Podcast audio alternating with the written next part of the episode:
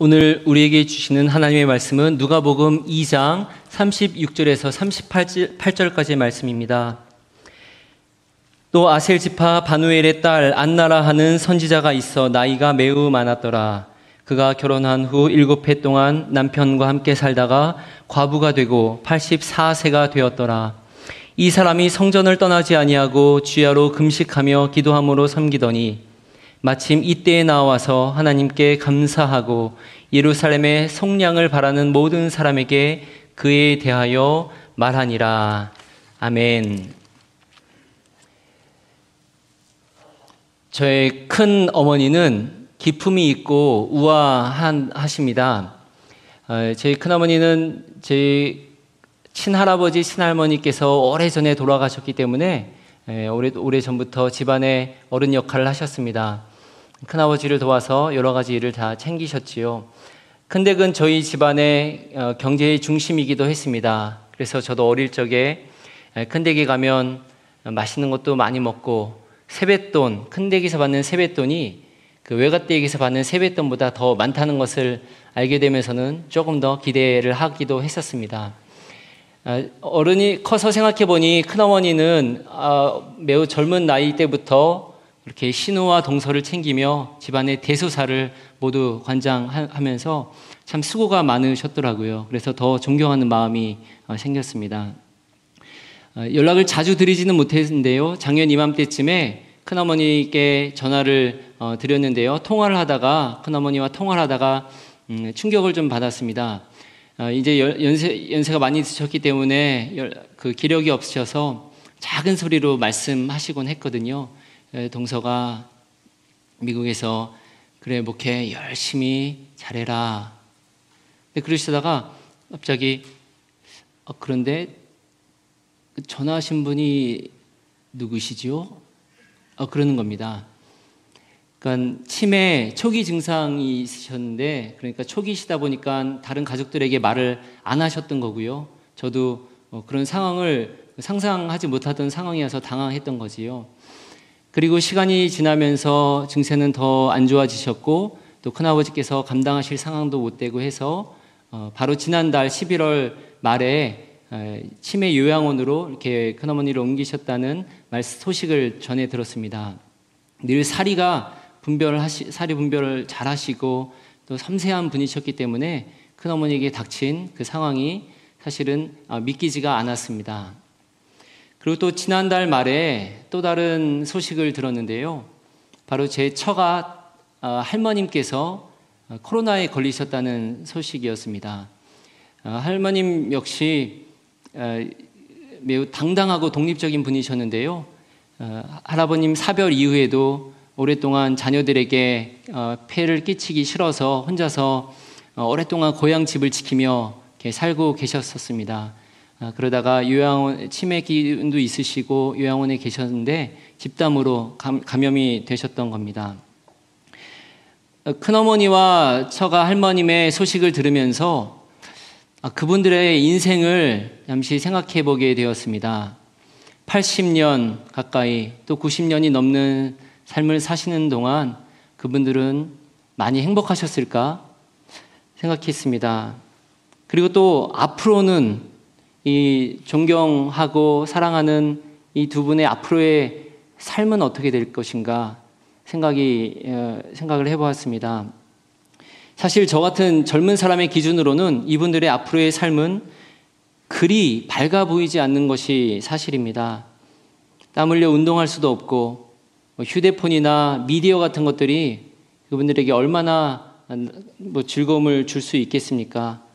무엇보다 사랑하는 배우자 또 자녀들, 친구들도 마음껏 만나지 못하는 그런 상황들 얼마나 답답할지요. 이분들의 삶에 과연 어떤 앞으로의 삶에 어떤 기쁨과 기대가 있을지 어, 쉽게 솔직히 상상이 가지가 않습니다. 이것은 비단 제 큰어머니와 할머님의 상황만은 아닐 것입니다. 우리 교우분들 중에서도 비슷한 혹은 더 심한 어려움에 처해 계신 분들도 어, 계십니다. 또한 몇 년 뒤면은 이런 비슷한 상황을 맞이하게 될 분들도 적지 않으시지요. 엄밀히 말해서 저 같은 젊은 사람들도 또 중년에 계신 분들도 머지않아 비슷한 상황을 맞이하게 될 것입니다. 어르신들이라고 그런 상황에 누가 자기가 이렇게 쉽게 이렇게 갑작스럽게 이런 상황이 될 것이라고 생각이나 했겠습니까? 그렇다면 그런 상황이 됐을 때 우리는 무슨 낙으로 무슨 기대를 가지고 살 수 있을까요? 그리고 만약 우리가 그 외로운 때에 그때 가질 수 있는 기대와 기쁨, 그것을 지금 알 수 있다면 그 기대와 기쁨으로 오늘의 우리의 삶이 달라질 수 있지 않을까요? 그래서 오늘은 우리 성경에서 한 인물을, 인물의 삶을 돌아보며 또 우리의 삶도 함께 생각해 볼 수 있기를 원합니다. 이 여인의 이름은 안나입니다.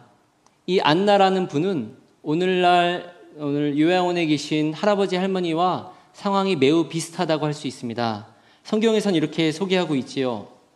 나이가 매우 많았더라. 그가 결혼한 후 일곱 해 동안 남편과 함께 살다가 과부가 되고 84세가 되었더라.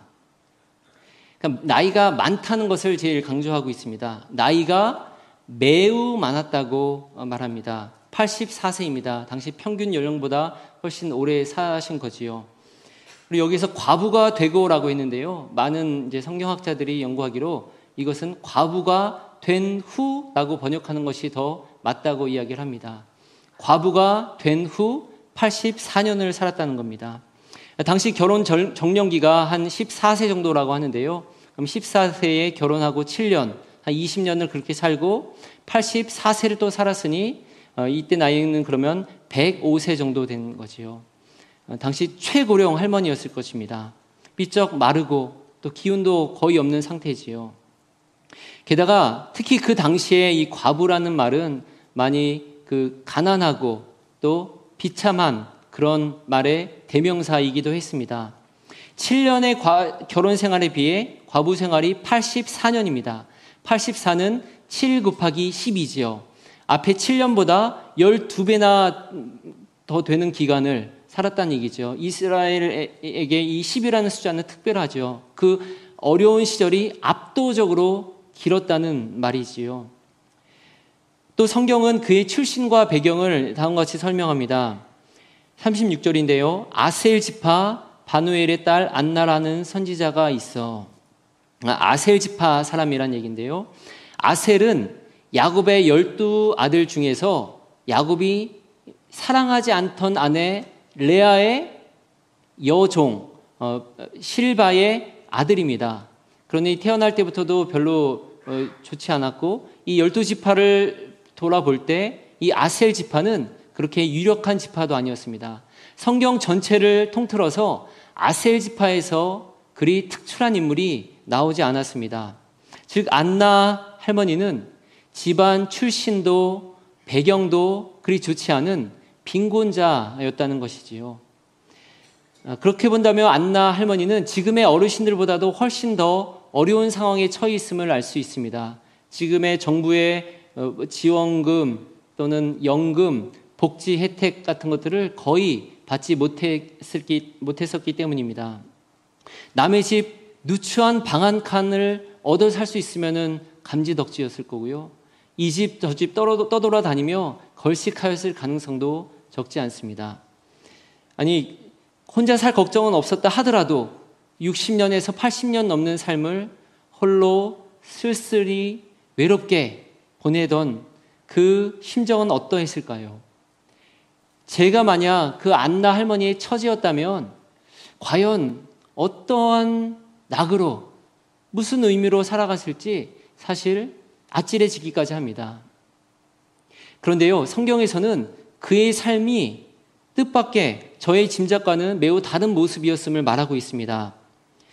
성경은 이렇게 말하는데요. 이 사람이 성전을 떠나지 아니하고 주야로 금식하며 기도함으로 섬기더니 마침 이때에 나와서 하나님께 감사하고 예루살렘의 속량을 바라는 모든 사람에게 그에 대하여 말하니라.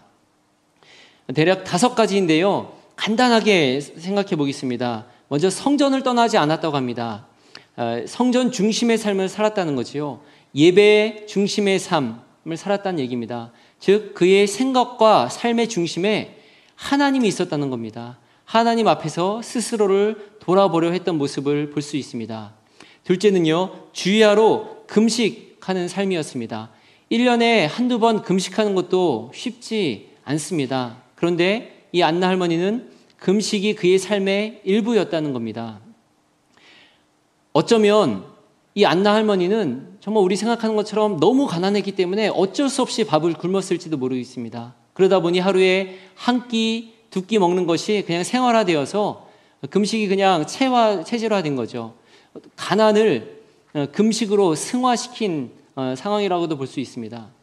만약에 그렇지 않고 상황이 좀 여유가 있는 상황이었다면 그런 데서도 금식을 생활화했다면 더 대단한 거지요. 그분의 그만 이분의 정신이 깨어 있고 맑고 단단해서 그의 삶을 절제하고 또 통제했다는 것을 볼 수 있습니다. 어, 세 번째는 기도의 삶이었습니다. 주야로 금식하며 기도했다고 하니 그 기도가 얼마나 얼마나 깊어졌을지 우리가 대충 대략 짐작은 할 수가 있습니다. 특히 금식과 기도가 같이 쓰인다는 말은요. 어떤 좋은 믿음 생활을 말하기도 하지만 영적인 능력을 의미하기도 합니다.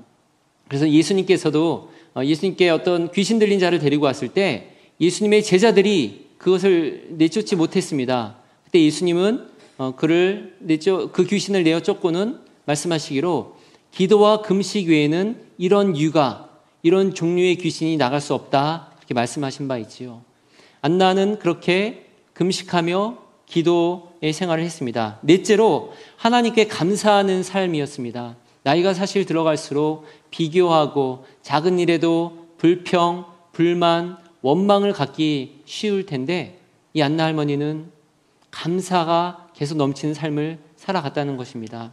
그리고 마지막 다섯 번째 모습은 좀 독특한 모습입니다. 성경은 말합니다. 어, 예루살렘의 속량을 바라는 모든 사람에게 그에 대하여 말하니라 라고 하고 있는데요. 지금 아기 예수님을 만난 상황을 설명하고 있습니다. 아기 예수를 안고 그의 부모가 성전에 들어왔을 때 그 안나가 그 아기를 보고서 바로 이분이 메시아다, 우리가 기다리던 메시아다, 어, 그리스도라는 것을 이야기하고 있는 거지요. 자기 민족의 속량, 그 곧 구원을 바라는 사람들, 죄로부터의 구원과 로마 압제로부터의 그 구원을 바라는 사람들에게 바로 이 아기가 예수, 어, 이 아기가 바로 우리가 기다리던 메시아라는 것을 말하고 있는 것입니다. 이 모습은 또한 그의 지혜와 통찰을 의미한다고도 볼 수 있습니다. 학식에서 오는 지혜, 지식은 아닙니다. 하지만 그의 오랜 기도와 묵상 가운데서 하나님이 부어주시는 지혜가 있었던 거지요. 며칠 전에 우리가 묵상하던 욥기 말씀에도 전능자의 숨결이 사람에게 깨달음을 주신다라는 말씀이 있었는데요. 그 말씀이 적용된 모습이죠. 그 지혜와 통찰 가운데 미에시아를 알아보았습니다. 안나 할머니의 이 다섯 가지 모습은 참으로 성숙한 그리스도인들의 표지라고 할 수 있습니다. 우리가 또 본받고 싶은 모습이기도 하지요. 이 모든 것이 합쳐져서요. 성경에서는 이 안나를 한 단어로 표현하고 있습니다. 그 단어는 바로 선지자입니다. 성경에서요, 여성 중에 선지자로 불리는 사람은 손에 꼽을만 할 정도로 적은데요. 바로 이 안나 할머니가 그런 여성의 선지자로 어, 불리게 된 겁니다. 이 인물이 없었던 아셀 지파에서 마침내 인물이 나왔는데 바로 이 할머니 안나가 이 선지자로 불림을 어, 받은 것입니다. 특히 구약의 말라기 이후로 400년 가까이 선지자가 등장하지 않았지요. 그랬는데 그 오랜 암흑 시기를 끝내고 등장한 선지자가 있었는데 바로 이 안나가 선지자라고 불렸던 것입니다. 참 아름다운 모습인데요. 여기에서 질문이 생깁니다. 고되고 외롭고 쓸쓸한 삶을 살 수밖에 없었던 이 안나 할머니가 어떻게 해서 이런 놀라운 모습으로 살아갈 수가 있었을까요? 거기에는 어떤 계기가 있지 않았을까라는 생각을 해봅니다. 그 비결은 무엇일까요? 또 그 원동력은 무엇이었을까요?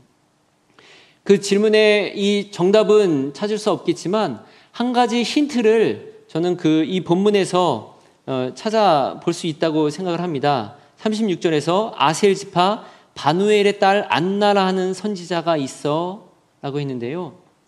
어쩌면 그의 이름이 바로 그를 붙든 어, 원동력이 아니었을까라는 생각을 해봅니다. 모든 것을 잃어버렸을 때 그래도 이름은 남아있지요. 구약시대의 그 이름은 또 중요했는데요. 그가 자기에게 붙여준 그 이름의 뜻을 생각하지 않았을까요?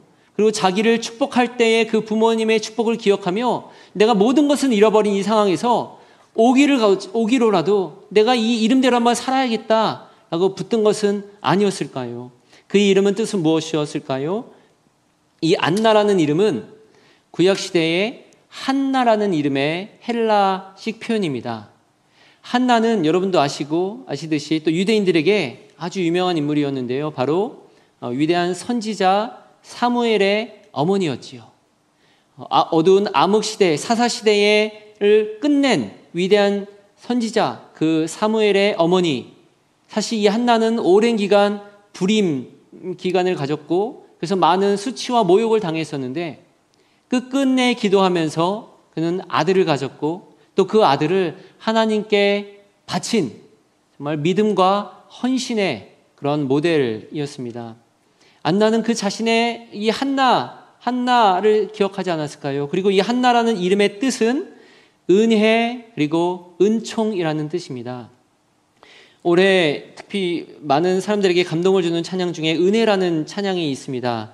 내가 누려왔던 모든 것들이 내가 지나왔던 모든 순간이 내가 걸어왔던 모든 순간이 당연한 것 아니라 은혜였소. 이 안나는 남편을 잃고 또 이 고생과 가난의 그 생의 한복판에서도 자신의 이름을 한번 붙들어 보기로 다짐하지 않았을까요? 그 사무엘의 어머니 한나에게 하나님이 행하셨던 것처럼 하나님이 마침내 나에게도 은혜를 부어 주실 것이다 라고 하나님을 붙들지 않았을까요? 안나는 바누엘의 딸이라고 소개가 되고 있는데요. 바누엘은 브누엘이라는 이름의 헬라식 표현입니다. 브누엘이란 하나님의 얼굴이라는 뜻입니다. 야곱이 야복강가에서 하나님의 천사와 씨름을 밤새 씨름을 하고 그걸 놓지 않았지요. 그리고 나서 아침이 되었는데 하나님의 천사인 것을 알고 내가 하나님의 얼굴을 보고도 죽지 않았구나라는 말을 하면서 그곳에 이름을 붙인 거지요. 안나 역시 하나님의 얼굴을 붙들지 않았을까요? 고난 가운데 내가 하나님 당신만은 붙들겠습니다. 하나님이 어떻게 하실 것인지 하나님이 내게 부어주실 은혜를 붙들며 하나님의 얼굴을 구하며 하나님과의 씨름을 피하지 않았던 것은 아니었을지요. 경제적으로는 누추해지고 볼품 없어지지만 계속 그는 세상의 시선이 아닌 하나님의 시선, 하나님의 얼굴을 바라보며 나아가기로 다짐했고, 그러면서 그의 삶은 경건한 삶을 실천해 보았던 것으로 생각해 볼 수가 있습니다. 하나님을 찾았던 삶, 하나님의 은혜를 구한 삶, 하나님의 얼굴을 구한 삶이었던 것입니다. 마지막으로 이 안나라는 이름으로 매우 유명했던 다른 여인과 한번 비교를 해보고자 합니다. 전 세계인들에게 유명한 안나가 있지요. 바로 그 톨스토이 작품의 여주인공 안나 카레니나이지요. 어, 실존 인물은 물론 아니지만 어, 많은 문학인들이 이 소설을 이 문학을 세계 정말 가장 뛰어난 작품으로 어, 꼽는 것을 볼 때 매우 선명한 그 인간상을 그리고 있다고 볼 수 있을 텐데요. 이 안나 카레니나는 유명한 정치가이며 고위 관리인 남편을 둔 아내입니다. 따라서 많은 그 부와 명예를 누리고 있었고 또 아름다운 미모를 가지고 있었지요. 그래서 사교계에서도 많은 사람과 교제가 있었고 많은 이들이 그를 좋아하고 또 부러워했습니다. 어떻게 보면 오늘날 많은 사람들이 또 부러워하는 모습 또 되고 싶은 모습이기도 어, 할 것입니다. 경제적으로도 여유가 있고 사회적 지위도 누리고 미모도 갖추고 또 많은 네트워크를 형성하고 있는 남 부러울 것이 없는 그런 삶이지요. 그런데 이 안나 카레니나는 어, 이 이제 젊은 정교 브론스키와 사랑에 빠집니다. 그 냉랭한 남편과 달리 뜨거운 열정을 느꼈기 때문이죠. 당시 러시아의 많은 사교계가에서 있었던 일입니다. 그런데 그렇지만 이 결국 이 브론스키 브론스키에게도 그 집착하면서 또 의심하고 또 불안해하고 질투하다가 결국에는 달리는 열차에 몸을 던져 생을 마감하게 됩니다. 이 안나 카렌, 카레니나는 왜 그렇게 안타까운 생으로 마치고 어, 말았을까요? 이 안나 카레니나 책의 첫 문장이 아주 유명하지요. 어, 행복한 가정은 모두 모습이 비슷하고 불행한 가정은 저마다 나름의 이유로 불행하다. 그의 불행의 이유 역시 참 많습니다. 정욕, 무절제, 불만족, 무책임, 질투, 의심, 분노, 그리고 거기엔 하나님이 없었습니다. 톨스토이는 이렇게 묘사합니다. 그녀는 끊임없이 되뇌었다. 나의 하나님, 나의 하나님. 그러나 하나님도 나의라는 단어도 그녀에게는 아무런 의미를 갖지 못했다. 물론 종교적 환경에서 자라난 그녀는 종교에 대해 한 번도 의심해 본 적이 없었다. 그러나 자신의 처지에 대한 구원을 종교에서 찾는다는 생각은 자신의 남편에게서 구원을 찾는 것만큼이나 낯설게 느껴졌다.